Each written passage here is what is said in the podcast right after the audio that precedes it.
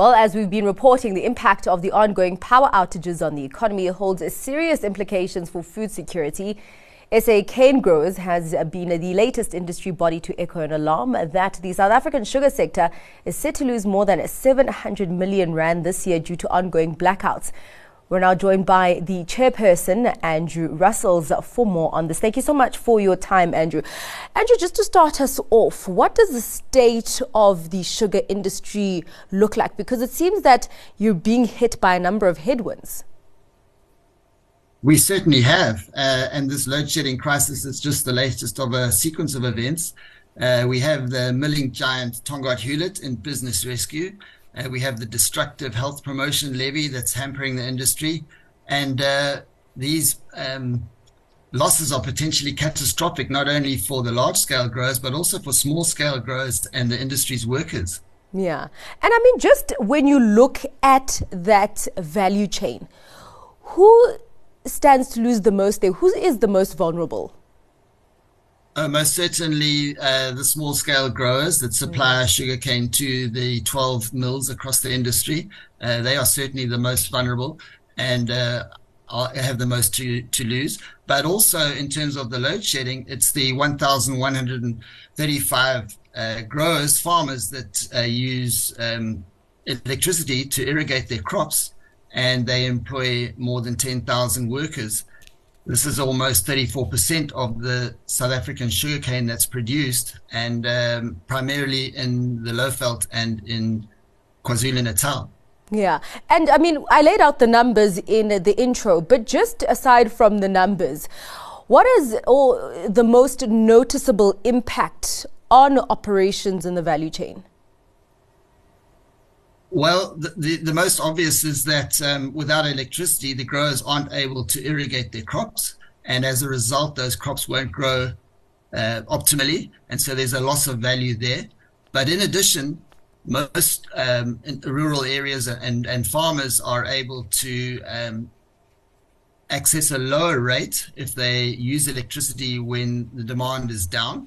Um, and uh, and so they so they have a what is known as a Ruraflex um, tariff structure. Mm-hmm. But because of the load shedding, they're forced to irrigate whenever they have electricity, regardless of what that's costing them. And so they're having to bear higher input costs as well. Yeah. I mean, with the surge of costs of doing business, how is that then flowing through to consumer selling prices? Well, currently the price of the domestic price of sugar is constrained. Um, it's limited in terms of our master plan agreement with the Department of Trade and Industry and the Department of Agriculture. Uh, the South African sugar industry has agreed to cap their sugar price increases in line with CPI, but that is not a sustainable solution and a sustainable way forward. So we'll be um, discussing with the ministers at our next meeting of the master plan on how we can um, ameliorate some of these cost impacts on our industry players.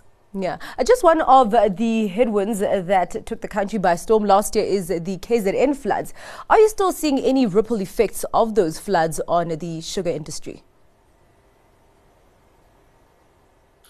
Yes, we, we certainly are. There's uh, a lot of infrastructure uh, roads, bridges, and um, and transport links that have not yet been repaired, and so uh, growers are finding it very difficult to get their crops into the mills. Um, and there's also that's just on the national infrastructure, but there's also within the farming areas there's also damage which has hampered um, crop production, hampered accessing their fields and accessing their sugarcane. Hmm. Um, Andrew, just back to the load shedding. Um, I'd just like to know, and I hate that I have to ask this because I mean, we shouldn't even be having load shedding in the first place. But what are more comfortable levels of load shedding that the sugar industry can kind of um, work their, operation, their operations around? Well, in order to irrigate effectively, we need a six hour window um, of, of power supply, and we're just not getting that at the moment. So we'd like to engage with government and with Eskom to find ways to make that possible. Uh, growers are willing to be flexible and um, understand that the, the everybody is being impacted by load shedding. But we think that there's uh, ways we can work together to improve the situation for our sugarcane farmers. Yeah. Um, you mentioned earlier on that the most vulnerable in the value chain is the smaller scale growers. Is there anything that uh, the industry body is doing or some of the big uh, players in the industry, is there anything that they're doing to support those that are most vulnerable when it comes to uh, energy security? Yes, there's a number of interventions that the South African Sugar Association uh, has uh, put into place to support the small scale growers. There's a raft of eight interventions.